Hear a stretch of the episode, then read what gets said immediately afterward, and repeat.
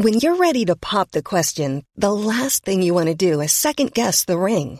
At Bluenile.com, you can design a one of a kind ring with the ease and convenience of shopping online. Choose your diamond and setting. When you find the one, you'll get it delivered right to your door. Go to Bluenile.com and use promo code LISTEN to get $50 off your purchase of $500 or more. That's code LISTEN at Bluenile.com for $50 off your purchase. Bluenile.com code LISTEN. Hey, it's Danny Pellegrino from Everything Iconic. Ready to upgrade your style game without blowing your budget? Check out Quince. They've got all the good stuff shirts and polos, activewear, and fine leather goods, all at 50 to 80% less than other high end brands. And the best part? They're all about safe, ethical, and responsible manufacturing. Get that luxury vibe without the luxury price tag. Hit up quince.com slash upgrade for free shipping and 365 day returns on your next order. That's quince.com slash upgrade.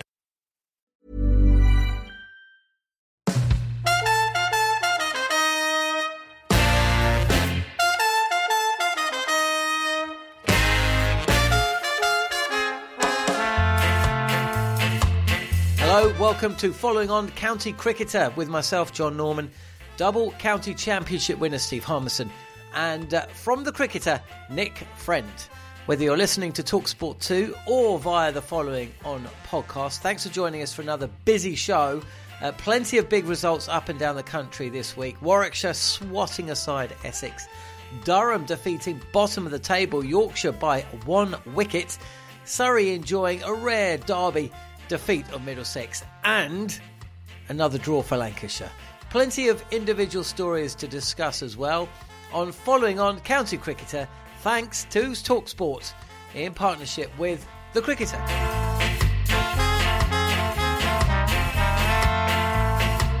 Well, welcome to the show. No George with us this week. George is having a much deserved holiday, so it's just myself, uh, Nick Friend from The Cricketer, and also Steve Harmison. Look, so much has happened in the last seven days guys, um, not least with the county championship in both divisions. What a match at, uh, uh, that took place between Durham and Yorkshire in uh, Division Two. But let's start with some, well, less positive news, I suppose. Uh, my moment of the week: Jimmy Anderson, little injury, meaning that he couldn't uh, complete the match that Lancashire were playing. Lancashire five, Lancashire unbeaten after five matches. Um, but without a win, five draws from five matches. Uh, probably would have been helped with Anderson bowling, but uh, the weather getting involved there. But it just brings into uh, focus really where we are with England as well. Anderson has been picked for the Ireland test, which means, that of course, he is uh, ready to go for the Ashes. Sadly, the same can't be said for Jofra Archer, who's been ruled out for the summer. No decision on the World Cup, but it's a bit of a leap of faith to to feel that Archer will be in uh, the World Cup squad to, to defend uh, England's title, but or, or, or, trophy. Harmy, I, your thoughts first on uh, on Archer. In terms of that injury, it's one that's kept him out of way more cricket than he's actually been able to play over the last two or three years.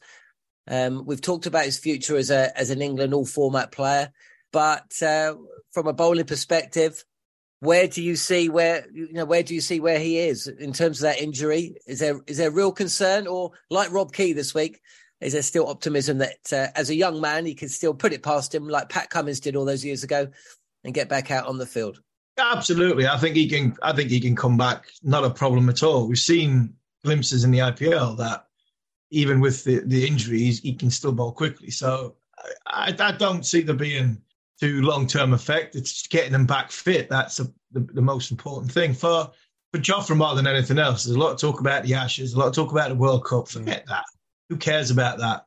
I'm not really that bothered about that. I, I want to see Jofra Archer just get back fit playing cricket because he's box office. You know, he's whenever he's on the field, something happens. Whenever he's not on the field, everybody talks about why he's not on the field and what he's a headline news. So that tells you that he's a he's a fantastic talent and he's somebody that it's a big miss to the game. Uh, hopefully, you know, Kesey said it, and I, I said it a, a, couple of days ago on the breakfast show that Pat Cummins went seven years without between Test matches nearly, and he's the best bowler in the world at this minute in time. Who would have thought if you're an Australian eight, nine years ago when Pat Cummins made his debut and then had all that time out, you would have said Pat Cummins would be captain of Australia and the best bowler in the world in Test match cricket.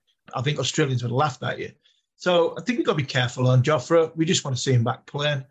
And when he does, hopefully, you know, fingers crossed, he can play the longer format. The one thing I will say is if he is out for another 12 months, will Test cricket will still be around in 12 months for him to come back into playing to. So that that's the, the sort of bigger question from that point of view. I was with Jimmy um, a couple of days ago at Old Trafford. Jimmy's fine. Whether he plays against Ireland or not, who knows? I'm sure he wants to. Um, but he just said little grade 110 he's growing, and he doesn't see it being too much of a, a hangover for for the Ashes. Uh, Saqib Mahmood was there as well, and he was complaining about being stiff, bowling 40 overs on a flat one against Somerset, and Somerset not going for not going for the victory. And I think in I think in jest, like Craig Overton had a go at somebody on Twitter. I think 350 and 90, but I think that would have been a tall order, according to what the lads were saying. That would have been a tall order. I think a conversation of around about 280, 290 might have been a fairer contest uh, in a little less time.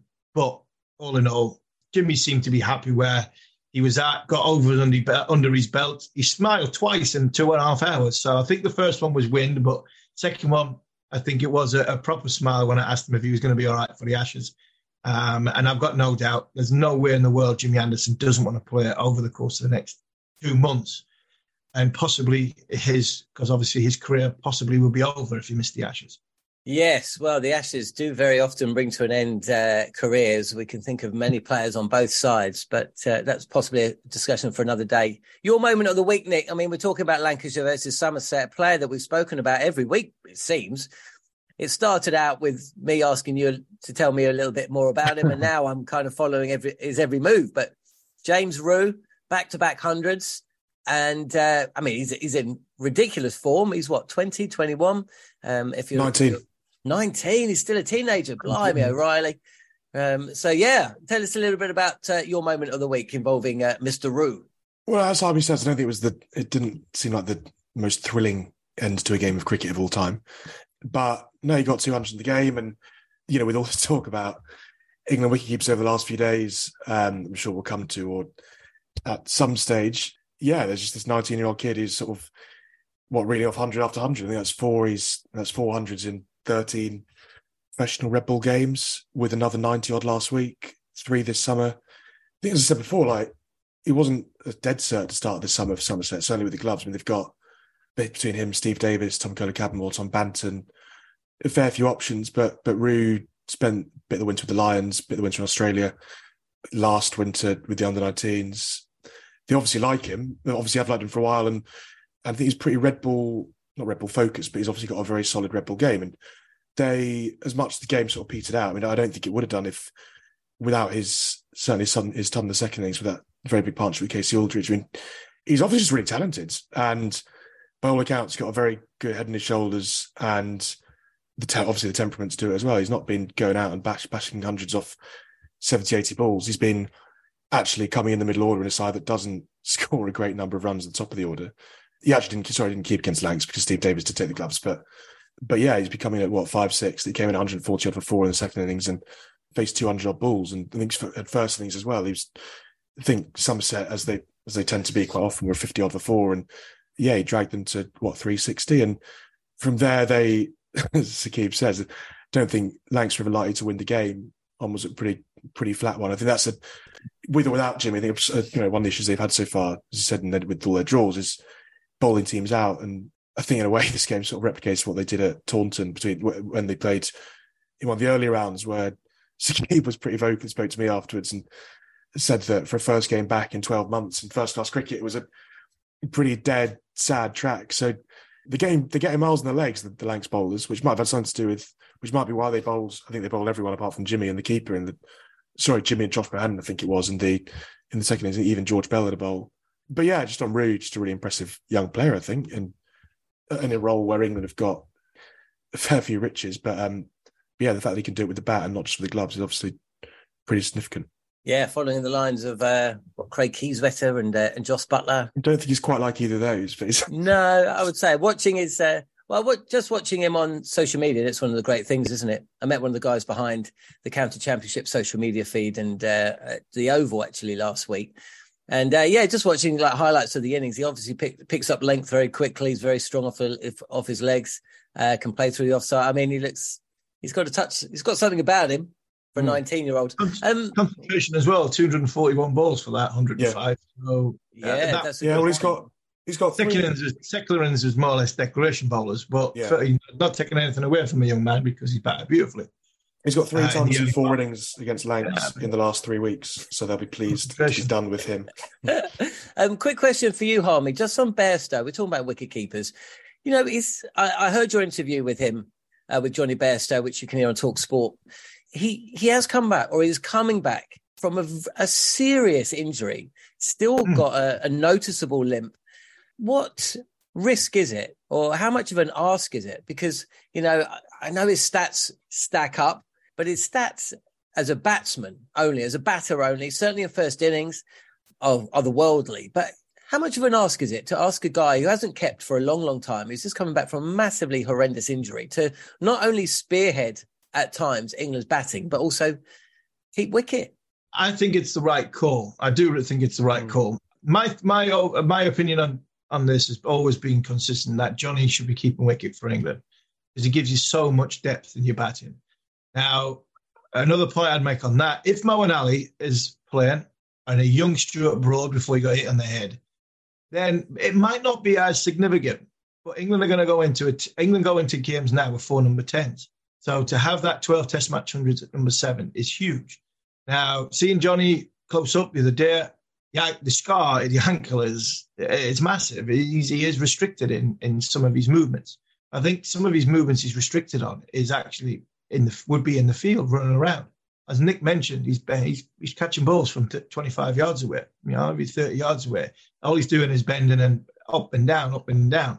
You know, getting to the latter part of the game, uh, that might have a, an adverse effect on him. But constantly being in the field, would that be just as bad?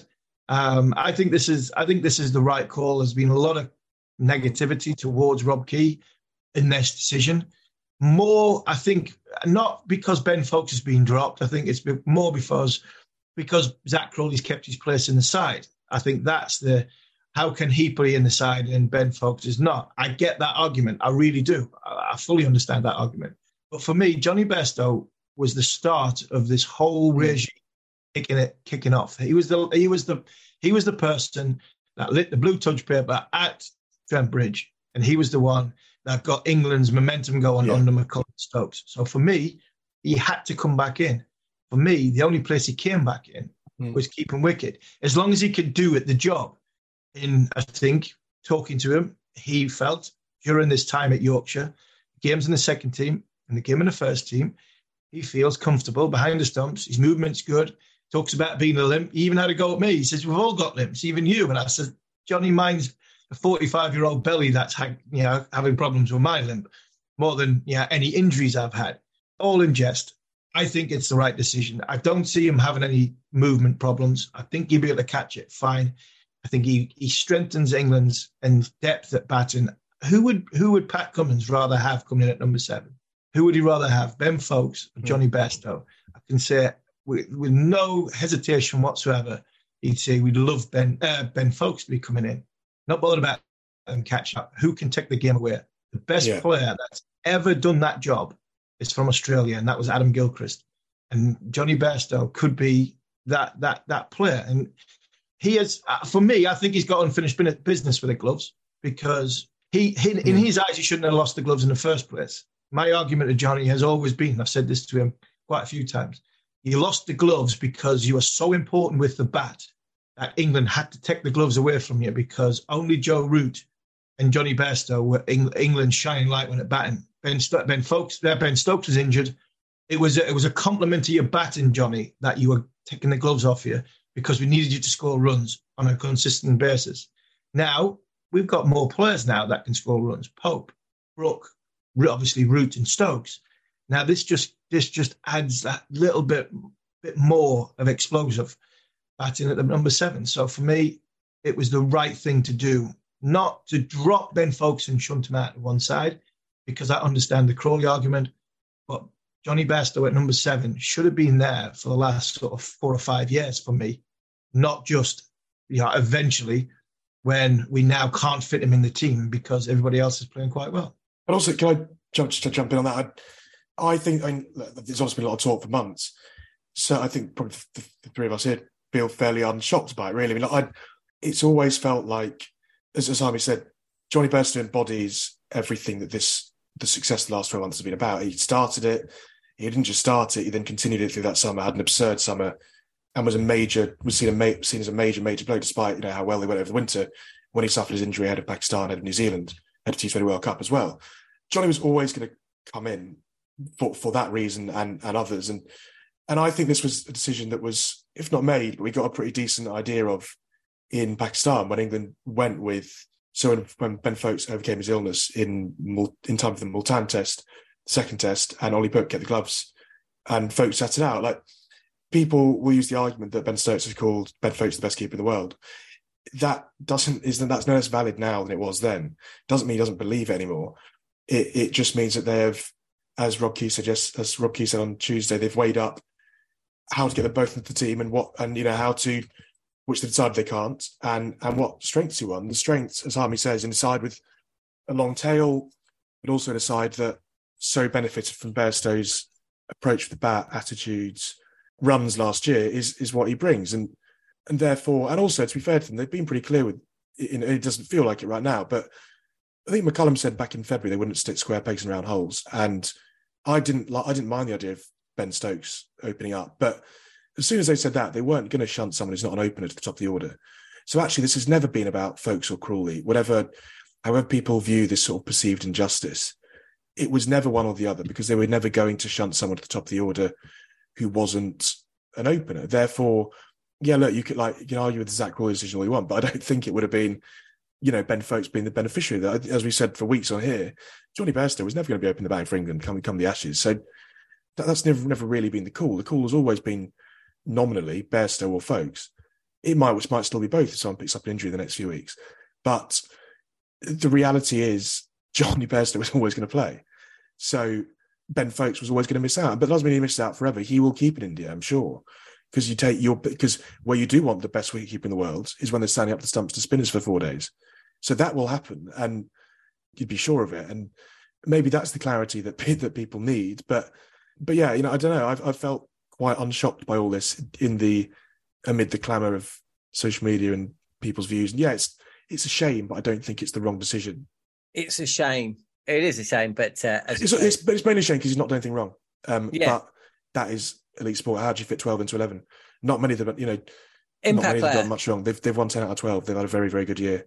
This time last year, Ollie Pope was being Ollie Pope had never batted number three in any professional cricket before, and they were just trying to put people anywhere to give themselves a chance of winning a game. And, and look, 12 months on, he's the vice captain.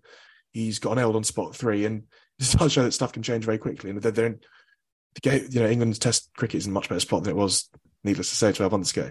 Let's hope you're saying the same thing in six Test matches time, eh?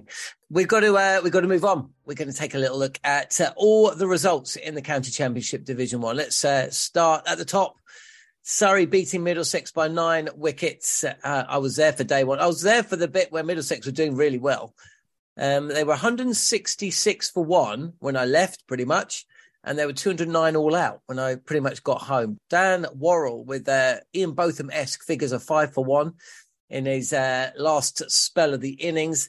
And then my man Jamie Smith with that 97 stumped uh, game for the big heave ho against the uh, the leg spin in first innings, but by that point, the damage pretty much done. There was 88 for Burns, 48. What a signing Sean Abbott's been this season, by the way. No surprise that he's been called up to the Aussie squad uh, ahead of the Ashes. Mate, you never know. He might be a bolter, as they call it down under, uh, for a place in the team. Uh, Surrey made 380. Middlesex, you know, not bad, 240 in second innings, but um, that was never going to be enough. So Surrey go top of the table.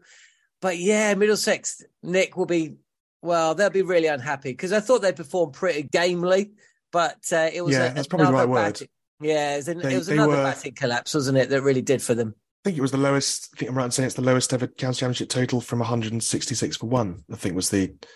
I think I read they lost nine for 43 after that, which is not ideal. Um, I, you, you, shouldn't be obviously shouldn't be bowled out for that um, from where they were, and the, I, I, almost thought the second innings was a was a slightly more damning indictment. You know, you know, collapses happen, but second thing is to have the whole top six make starts and no one make make it past 43 when you're when you're trying to bat save the game was probably where they lost it. You know, there was exactly they beat the bat so many times with the ball in the first innings. There was a fair bit in it, and they probably bowled better than Surrey being bowled out for 380, to be honest. But but also it's just straight it's the strength of Surrey, and that is I think if you were to compare these two sides at the moment, uh, beyond anything else, it's options, isn't it? And you look at you know what Surrey been able to do with their seam options and who they've been able to rotate and you know, Gus Atkinson was in for Tom Lawes this week, but Dan, I think Dan Worrall took a rest last week, and Lawes and Atkinson both played. Atkinson's come in and done I think what a lot of people expect him to do for a while.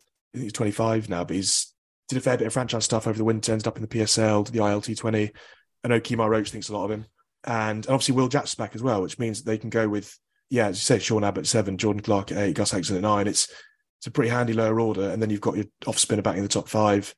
They just got so many options. Whereas Middlesex left out Tom Helm for this one, basically because they rotate five seamers between Higgins, Roland Jones, Bamber, Murtagh, Helm, and, and they'll hope that Peter and Peter Malan went off with a knee injury. They'll hope that's not serious. He, he, is both the overseas player and sort of the experienced guy at three, who, who looks like he's finding some form. He's got sixty odd in the first innings before the before the claps hit. So it's interesting. I actually thought they. I just thought it was a fair bit from stake out of the game. So I do. I thought they bought a lot better than 380 odds um, that Surrey made, and but yeah, probably left themselves too much doing both things really, and and and I guess that was that was you know that led to a chase of seventy odd on the fourth day.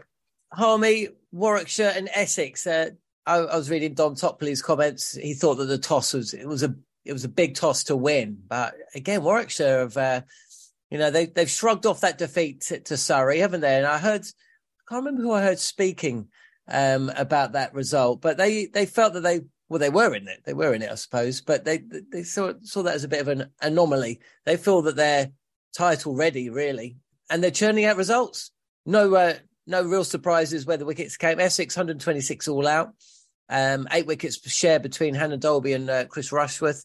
Then Warwickshire were 154 for eight before Hassan Ali. So the game in the balance, really. Hassan Ali then hit uh, 50 odd, 242 all out. And uh, Essex did better second time round, but Warwickshire set 100 to win and they did so six wickets down. So, I mean, it's an intriguing and really interesting season so far in the county championship. And I mean, even with all the rain around, there's been plenty of big results. You know, I know Lancashire will probably snort at that, but essentially Warwickshire are, are winning games and it's just showing that even if you do lose one or two along the way, I suppose, as long as you keep going at it, you're going to be there or thereabouts. Yeah, absolutely. And I think the, the, the one thing you you can you have to say is that all well and good winning the you know, having a toss that's important and crucial, and you're winning it. You've got to have a bowling attack to exploit it, and Warwickshire have definitely got that. That that innings by Hassan Ali won the game. When you talk about Warwickshire's credentials to win the championship, well, I don't think anybody's going to get within 50 points of Surrey. I think Surrey are going to do what Durham did in 2009 and win the league by. We won the league with four games to go, and I can see Surrey doing that again. That's how I think how far that the gap is because of the depth of the pool of players they've got. But the one team that will be up there will be, along with you know, Hampshire, Lancashire, or will be Warwickshire because they've got a bowling attack that can take 20 wickets, and they've done that. Again, my only worry for Warwickshire would be can they consistently get enough runs on the board for their batting unit, their bowling unit to bowl at, and can they get enough bonus points when it comes to it? Because there are places around the country where the bonus point system, and I know Neil Manthorp's not a big fan of it. I'm not a big fan of the bonus point system. It should just be you win and you lose and you get points for it. Um, if you did that, Warwickshire would be a little bit closer to Surrey, but their batting, I don't think—we'll get enough bonus points.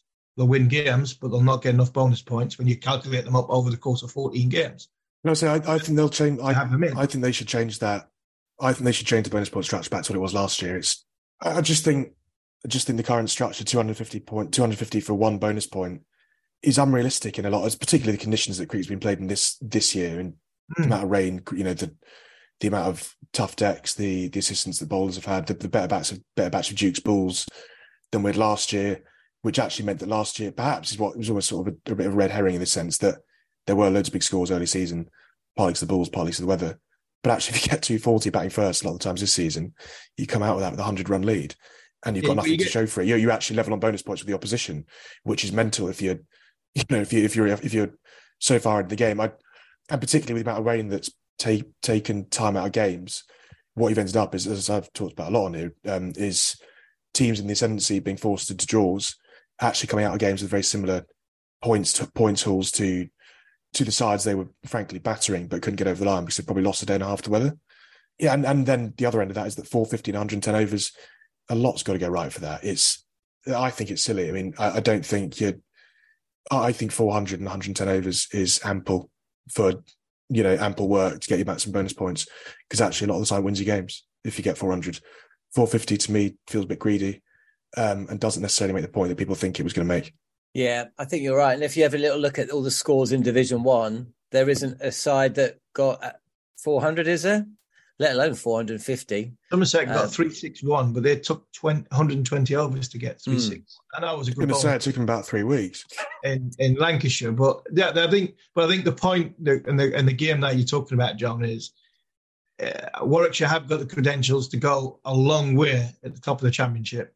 I don't think they get anywhere near Surrey, but it's largely down to their bowling attack. If our invisible man, the friend of the cricket collective, Sam Hain, doesn't score a boatload of runs, then I'm not sure where Surrey, I mean, where Warwickshire get all their those sort of big runs. But for me in this game, Hassan Ali's 53 at the bottom end in a, an aggressive manner has won the game for has gone a large long way to win the game for Warwickshire. I know Rushworth got eight wickets in a match, but there were friendly bowling conditions, um, and you'd expect them to do that. And that, and and just a flip side of that game, especially when you you're looking at six weeks before the five weeks before the Ashes, this losing Archer, losing Carse, no Stone, you're going the ball, the batch of balls that England are using in England at this minute in time, pitches and the overhead conditions that England are playing in this minute in time then they are a, a, loss, but they're not a huge loss. If this 15 man squad that England have picked were gone to Australia, Nathan Lyon's right. I think they'd win 5 0.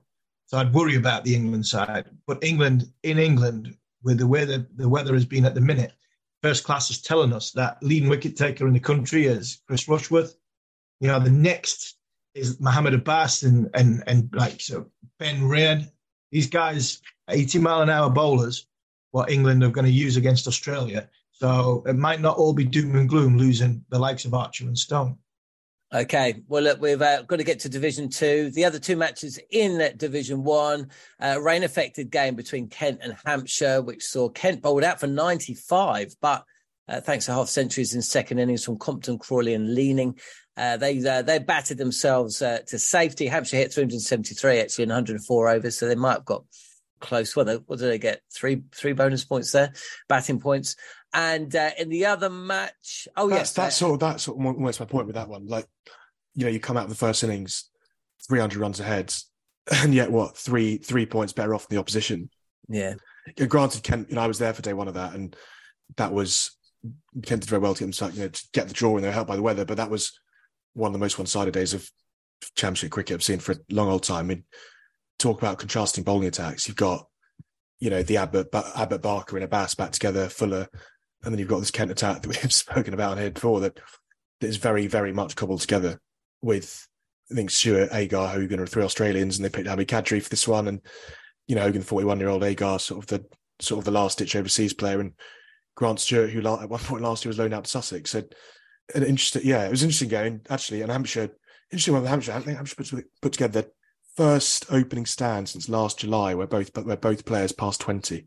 They made some changes, brought Joe Weatherley yeah. in they dropped um, Felix Organ, didn't not they? Felix Organ, and nothing against Felix Organ, but it, it, does show the benefit of picking two specialist batters. I mean, Organ, like Ian Holland, has sort of done that role at one, but also done that role at eight and nine for, for Hampshire. I mean, it's opening the bat is not easy in England. So, you know, you give yourself a better chance, I guess, if you're a, if you're a specialist in the role. And I think Organ's averaged about 26, 27 doing it the last year, which, you know, all told, particularly some decks Hampshire played on, isn't isn't the worst isn't the worst record in the world. But um, but yeah, they certainly needed to change. I think he was struggling this season, and they were you know, Nick Gubbins and James Vince were in very early a lot of the time, and obviously they had that debacle the previous week against Warwickshire as well. So, so roles reversed. I mean, they were bowled out for ninety seven two weeks ago, then rocked up at Kent and bowled them out for ninety five, and ended the day ninety without loss. So.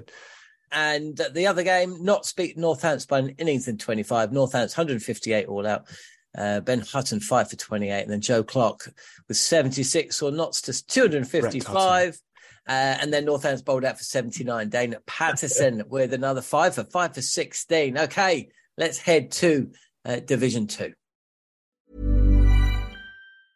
Mom deserves the best, and there's no better place to shop for Mother's Day than Whole Foods Market. They're your destination for unbeatable savings, from premium gifts to show-stopping flowers and irresistible desserts. Start by saving 33% with Prime on all body care and candles. Then get a 15-stem bunch of tulips for just $9.99 each with Prime. Round out Mom's menu with festive rosé, irresistible berry chantilly cake, and more special treats. Come celebrate Mother's Day at Whole Foods Market. Life is full of awesome what ifs, and some not so much, like unexpected medical costs. That's why United Healthcare provides Health Protector Guard fixed indemnity insurance plans to supplement your primary plan and help manage out of pocket costs. Learn more at uh1.com. Burrow is a furniture company known for timeless design and thoughtful construction, and free shipping, and that extends to their outdoor collection. Their outdoor furniture is built to withstand the elements, featuring rust-proof stainless steel hardware, weather-ready teak, and quick-dry foam cushions. For Memorial Day, get 15% off your Burrow purchase at burrow.com slash ACAST and up to 25% off outdoor. That's up to 25% off outdoor furniture at burrow.com slash ACAST.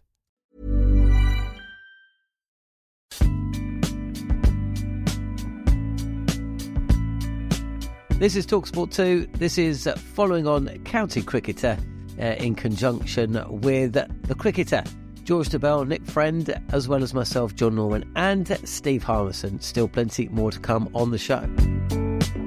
Okay, County Championship Division Two. Only one place to start, really. Um, there was thousands watching on the stream when uh, Durham just about got over the line. Warwickshire, Warwickshire, Yorkshire, even were ahead of the game on several times actually. Um, certainly, uh, as it uh, pushed to its conclusion on day three, pushed over to day four. Yorkshire 254 in first innings. Shan Masood top scoring with 44. Durham then made 227. Yorkshire were 136 for three at one stage in second innings. Um, a pair for Adam Lyth, though. Uh, but they were bowled out for 218. But with uh, Durham 173 for eight, it looked like uh, it looked like it was going to be Yorkshire's game. And then it was uh, Raine and Potts who starred with the ball, 47 wickets between them. Um, they put on 71 for the ninth wicket. Potts went with two needed, but uh, the runs were made. And I suppose in one way it summed up Durham's season and Yorkshire's season in in one go, really. Yorkshire still without a win, bottom of the table, Durham top of the table, and really continuing with this aggressive policy. But uh, there was some uh, there were some stars in there as well, some brilliant bowling, some uh, some decent batting, some test players uh, participating, and it said a lot really about the quality of Division Two. I don't know where we want to start. Should we start with Harmy on that one? As a former Durham and Yorkshire player, it's, uh, it was your derby after all. Harmy, what were your thoughts? I thought it was a great game of cricket, full start. Uh, and credit to Yorkshire, they pushed Durham, and they had a the word. I think it just it does. I think you're right. It sums both both summers up so far for both sides that Yorkshire just can't get over the line and Durham find a way of getting over the line in every game. Durham could have won five out of five comfortably. We had Scott Borthwick on the Cricket Collective um, this week and uh, just in a hangover celebrating what was a, a, monumental effort by the boys at the bottom end. Was it 15 wickets between Potts and, and Raine to peg Yorkshire back to make sure that Durham only had you know under under 250 on a fourth innings at Chester-le-Street is always a, a, a big ask. Um, and then again, just shows you that Durham are never ever beaten. And he mentioned back to the days of the sort of late 2000s and beyond that, you know, Durham were a side, won the championship 08, won the championship 09, won the championship in 13. And every single time that we won the championship, we were never beaten. There was times we were never beaten. I remember one game, we needed nine wickets after tea time at the end of a day's play, the fourth day, to win a game against Kent. And we won with three overs to spare years like that happen to champions. Um, and I think I think Durham, with the balance the side they've got, unfortunately they're in the wrong division. They will be in the right division next year, and they're starting to build because of the, the mindset that Ryan Campbell's given them. Starting to build a, a balance of a side which is perfect for first cricket. And they're also building a winning mentality, something that happened in the early 2000s, which got led into you know, a winning run for for Durham County Cricket Club. So Robinson, 44, got in, got Durham into a position for a score, and then I mentioned the, the boy Jones a few times. He is a, he is a fantastic talent. He just finds ways. For some reason, he finds ways to get out in the fifties, and then seventy-one run partnership to win the game at the end. Scott Borthwick talked about being so nervous and players being nervous in the dressing room. And then the most up and down character that I've ever played with is Scott Borthwick. So for him to go out as a runner, Brydon Carse, needing two to win, I did ask him what on earth, who on earth suggested that. As captain, you could not have gone along with that if somebody suggested it. But he said it was between him and Alex Lees. Scott says I was going to take the responsibility. And he said the calmest man in, the, uh, in Chester-le-Street that day was Brydon Carse walking out, even with a side injury. And he nicked one down to third man and they ran as fast as they could. So it was a great win for Durham and Yorkshire. They, they just can't get over the line. A couple of good performances. George Hill, but just can't seem to get over the line for Otis Gibson and Darren Gough. They must be scratching their heads thinking, what on earth do we need to do to win a cricket match? Matthew Potts has been called up to the England squad for the Ireland Test match. That suggests he might be spending a bit of time away from Durham throughout the summer, even if he doesn't get in the first eleven. Brydon Carse that injury. Can you give us a little bit of a, an update on that and you know what he's this what this means? He's out for a while. I think he's done a intercostal. I think side injury. Uh, he's not going to feature in the Ashes now. I had an, I had him as a I had him as playing at the Headingley at Old Trafford. I really did, um, with a view that Archer, no Archer, no Stone England might need to win if they get behind in the series. They're going to have to take a gamble and go for two quick men. Carse was my man up, up the sleeve to say, right, he's the one. Bats at number seven for Durham. We're very, very good number eight. Good all round cricketer. But he's gone on the side. He's bowled a few overs this year. Bowled very well. Um, but unfortunately, he's going to be out for. I would say, a minimum eight weeks. So that's him. That's him done for the Ashes. So that's a blow, as well as losing Potts as a blow. But Durham have got, I think Durham have got a little bit of a a little bit of a head start now. What are the 22 points ahead of third in the championship? By the time Potts comes back after the Ashes, I don't see him being involved in one days later later on. So when the back end of the the championship starts, he'll be chomping at the bit to make sure he's on the plane in the winter tours, i.e., to India. Um, and I think a good, successful second half of the championship summer will be Matthew Potts to try and get him on a winter tour. Good stuff. Well, not good stuff for Carse. Um, that's not what we wanted to hear at all, but uh, good stuff in terms of Durham. Nick, any thoughts about why it's just not clicking for Yorkshire? Simon said they're just not getting over the line in games, are they? They, I mean, like Adam Lyth got 170 odd last week and followed that up with a pair. It's just, you know, strange things happen when you're not winning games. Obviously, you know, brought Matt Milnes in. He's out for the summer. He's out for the summer. Ben Mike's come in, hasn't really uh, hasn't really played yet, and the, you know Shan Masood has just obviously just arrived. I mean, I mean, sorry, he's, he's now arrived, and you know it's just been, I guess, a slightly more fragmented to the start start of the season than they were after, and obviously with everything in that, you know, hanging in the background as well. So they've, I, I think, what they'd said is they've not they've played a lot of decent cricket and lost, you know, uh, and not won rather, you know, even even the opener against Leicestershire, you know, they you know, great chase by Leicestershire, but you'd say that, you know, as a general rule, you probably defend 390 for 100 on the final day most most most times. So in a weird way, you know, they'll be frustrated but not concerned if that if that's about right. I mean, they've you know there are certainly put this way, there's certainly teams playing worse cricket at the moment than than, than Yorkshire. They just as you say, they just can't quite put you know full game together. You know, even that game last week, you know, as a general rule, if you if you're 410 for nine on the in the fourth innings of a game, you've probably won it. But equally, but if you get bowled, if you get rolled for 100 in the first innings, then then you're done. Then you're trying to save the game. So they've done yeah, as I say, you know, even that, you know, the Sussex game they would have won with the, without the weather. Gloucestershire, I think there was was was, was washed out entirely. They've done a lot right and just and just not won. They've not put they've either not put games together or not been able to put full games together. So that Sussex game being a perfect example. If, suddenly, if you win that Sussex game, which they were going, which they would have done in all likelihood, chase what another fifty odd to win seven, seven wickets in hand, then then you know that's a win in April, and they come into May with tails up a bit, and um, but as it is, they're still sort of looking for that elusive result. But yeah, I don't think it's been for the want of you know playing decent. They're, they're, a quick bowler short. They're one quick bowler short. Yeah, and all. that is yeah, and that, yeah, and even more so with with the Matt Milnes injury because Milnes really is a is, is a Div One quality bowler. He's taken fifty odd wickets season Div One, and um, yeah, and was a really really good signing. But unfortunately, is yeah going to miss going to miss this summer, and that's just that's just where they are at the moment. And obviously, he's lost Steve Patterson as well over the winter, who was you know, real not granted not quick, but but a bit of a constant in that in that red ball side too. Okay, let's have a look at the other games. Leicestershire, they're kind of our team. I'm not sure how, but it's it's kind of happening, isn't it? Leicestershire again getting uh, getting themselves out of trouble. They're still unbeaten this year. Uh, there's another hundred for Rishi Patel uh, Wiaan Mulder as well with 102, batting them to safety after they were 65 for four in the second innings. Uh, Sussex even Sussex didn't get full batting points, 430 with Tom Alsop hitting 182. Steve Smith only made three. No McAndrew or Robinson. Uh, Leicester following on 270 in first innings. But uh, as I say, Rishi Patel and Wiaan Mulder batting them to safety. And then in the other two matches, Glamorgan doled out a whipping over Worcestershire, 10 wickets. Uh, Michael Neser again and Timm van der Gugten. We mentioned him last week. Still top wicket taker, five for 48 uh, from him. But Neser four for 40 and 86 with the bat as well. That was a one sided game. And uh, there was a maiden first class century for Harry Came, Derbyshire, 251. Look, Gloucestershire in reply, 383, but there wasn't enough time to see that match to a conclusion. 28 for three, Derby in second innings. They recovered to 166 for five. Okay, that brings us to the end of Division Two. I should tell you what games are coming up this week, I suppose. Uh, Sussex against Glamorgan, Worcestershire against Leicestershire, Gloucestershire against Durham in Division Two. And Division One, Kent travel to the Oval. Uh, Nottinghamshire versus Essex. That's an intriguing looking game.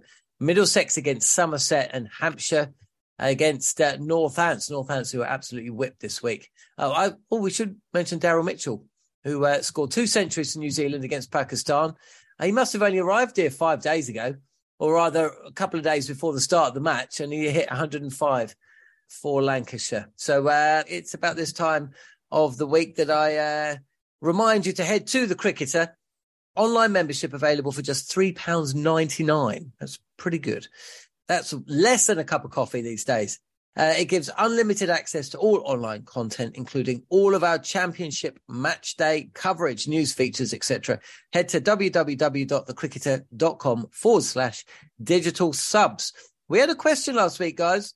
Uh, maybe we can just uh, zip through that as well. It was regarding improving online streaming viewership and also attendance at match days of the county championship. Alan Hyam 100. What ideas do people have to improve the online and in person attendance at first class cricket matches? I mean, I would suggest you've got to get to the kids, don't you? That's that's the way you get them. You get them early, get them in. Tie ups with schools, yeah. primary schools. You know, you go to. Uh, schools. You see a few the, clubs. Clubs do days, don't they? Middlesex have. I've been at Lords certainly. Certainly the last couple of years when they bring I think two, three thousand school children in. At Leicestershire have done a lot of good stuff, haven't they? With so yeah, in the community, whether it's reducing ticket prices, whether it's free tickets, whether it's days that are specifically, you know, targeting targeting the community, getting more people through the doors. But this isn't a new question, is it, or a new issue? So, like you like to think that a lot of things have been tried. Free entry for me. Free yeah. entry. First class cricket should be free entry. Everyone. We make a lot of money in this country about you know from obviously the the test matches. We've got a lot of money from the broadcasting let people to come and watch for it. And then you then the argument of is county cricket right, is county cricket wrong? Know, keep bagging and knocking county cricket. But if you make it free entry, then yeah, you're giving it as a service. Uh, charge what you want for T20s, charge what you want, ramp it up for the, the limited over games. Free entry for me. The, the the thing with the kids stuff is I know this, but I, personally because I've, I've I've heard school teachers tell me this. It's not a case of not taking kids to the cricket. It's a case of the cost of getting the kids, sort of hiring a bus, making sure we've got enough parents to come on a trip because you can only have so many mm. kids, so many parents per kid to make sure that you've got enough from a health and safety point of view. So there's all implications on that. For me, if you let everybody in free, use it as a as a great service that way from a first class point of view. I think you'll get. I wouldn't. I wouldn't say you get more people through the gate, but I don't see the point of charging eight pound, ten pound, or a membership fee when you can ownership, get the ownership of the game and give it away and and and and promote cricket that way. You're giving it away rather than you know, having a lot of people having a go at first class cricket for the sake of it. Okay, good stuff. Uh, what about a player or player watch? My player did pretty well again. Player of the match. Uh, he had a good write up by Michael Atherton in the Times as well. Um, and uh, weighed in with 97 against uh, uh, Middlesex. So that was Jamie Smith for Surrey. Um, what about you, Nick? How did your players do this week? three wickets in the match for Tom Price and about 30 odd runs. I think Ali Orr got Ali Orr, yeah, it's a quite catch fire this year between runouts and other such things. He made 20 odds, I think 20, 20 exactly actually for Sussex at, at Leicestershire in, yeah, a draw between obviously the worst two teams in the country for the last couple of years, but both going pleasingly well. I think. Mean, you know, Tom, Tom who made 180 odd out in that game, has just signed a new deal as well this morning. And he's been a revelation for them since he came over from Hampshire as what looked at the time like quite big shoes to fill. He sort of came in when they, at the same time as they lost what Phil Sewell, Ben Brown, you know, and, and yes, among others, but certainly those two at once. And yeah, they've been good, haven't they? I mean, they they actually did what I predicted would happen last week. I think I said on the pod a couple of weeks ago that Steve Smith doesn't necessarily make them a might make a better team, but makes them a team that's not necessarily more likely to win. Because as much as Ollie Robinson took his 14 for the previous week, ECB then sat him out.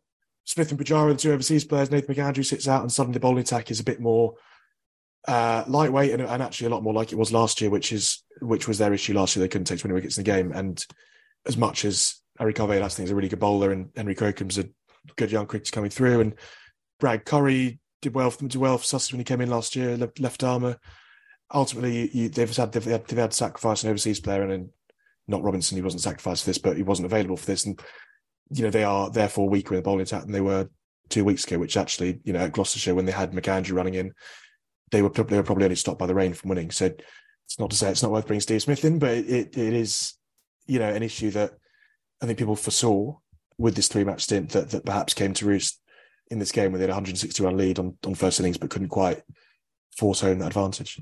Yeah, it is good to see uh, both Leicestershire and Sussex doing well. It's, it's also good to that's on, on that Rishi Patel, um, you mentioned earlier. That's his third time the season, mm. and he started this summer in the last year of his deal, which you know, no disrespect to Leicester, but if you're a 24 year old in the last year deal at Leicester and you've and you've never hit a first class hundred before, and if you I think if you'd had a if you'd had an average year this year and found yourself at that county, there's it's not necessarily another one waiting for you if you struggle at the bottom of Div Two. So but he's been highly thought of for a while since he was, and definitely since he was at Essex early in his career. And obviously got that match winning time at Yorkshire in the first week, and yeah, has followed that up. And yeah, just good on him really. Like I mean, you know, he's he's you know, so you'd, you'd certainly say he's bought some, you know, got himself some decent medium term security, which say you know, a young player coming to last year his deal is not an easy place to be, and he wouldn't necessarily have that freedom to go out there and play the way he has done. Some of the shots this hundred, this last hundred, were yeah, really quiet, sort of buccaneering, sort of whacking over mid off and uh, taking the spinners on as well. And yeah, but good, yeah, say good on him for for the way he started the summer. Good stuff, Nick. You got a train to catch. You get out of here. Uh, thanks for uh, all your work. We'll see you next week. Uh, what about you, Harmy? Uh, who are your uh, your player? Well, one of them's Brydon Carse. Yeah, Carse gets injured. Yeah, Carse gets injured. Unfortunately, Ollie Robinson, forty-four, part of a, a Durham victory um, which was was great to see. Um, I just want to echo the, the thoughts of Leicester, Leicestershire and Sussex. I think for me, that's been the, my highlight of the first half of this county championship summer. It really has to see Paul Farbrace and uh, go down to Sussex and tell us at the start of the summer they were going to want to win games. And uh, Paul Nixon, the enthusiasm that Nico has for Leicester, all them young players, if they believed in them, that's what we said. Just believe in your coach. They'll get you on the right path and to see them second and third for me, that's a highlight of the summer. So it's been a great start for them. Durham's going to take some catching, um, but my man, unfortunately, Mr. Carse, is going to be out for a while, and Ollie Robinson, along with your man Jon, is just giving the selectors a nudge to say, well, if you're going to turn your back on Ben Foakes and you're going to bring in Jonny Bairstow, well, there's two young bucks ready to come in as deputy if needed, if something happens. Jamie Smith on TV the other day was absolutely fantastic. I thought he was brilliant. And Ollie Robinson, again, is just slowly but surely nudging in the right direction of, you know, that, you know, well performing young wicket keepers just enhance that pool of players for England, which is always great to see. Yeah, it's uh, it's good to see that there's going to be some options uh, moving on. Harmy, thanks for your time, matey. You'll be back uh, recording Road to the Ashes. That will be available on Friday. We've got uh, Mike Gatting on the show this week, which will be superb. Uh, and uh, County Cricketer will be back uh, following this latest round of County Championship fixtures. Don't forget Cricket Collective as well.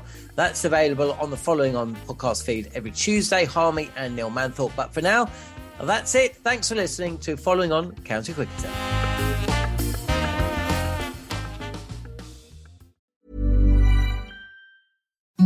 Imagine the softest sheets you've ever felt. Now imagine them getting even softer over time. That's what you'll feel with Boll and Branch's organic cotton sheets. In a recent customer survey, 96% replied that Bowl and Branch sheets get softer with every wash. Start getting your best night's sleep in these sheets that get softer and softer for years to come. Try their sheets with a 30-night guarantee. Plus, get 15% off your first order at bollandbranch.com. Code BUTTERY. Exclusions apply. See site for details. Mom deserves the best, and there's no better place to shop for Mother's Day than Whole Foods Market. They're your destination for unbeatable savings, from premium gifts to show-stopping flowers and irresistible desserts. Start by saving 33% with Prime on all body care and candles. Then get a 15-stem bunch of tulips for just $9.99 each with Prime. Round out Mom's menu with festive rosé, irresistible berry chantilly cake, and more special treats. Come celebrate Mother's Day at Whole Foods Market.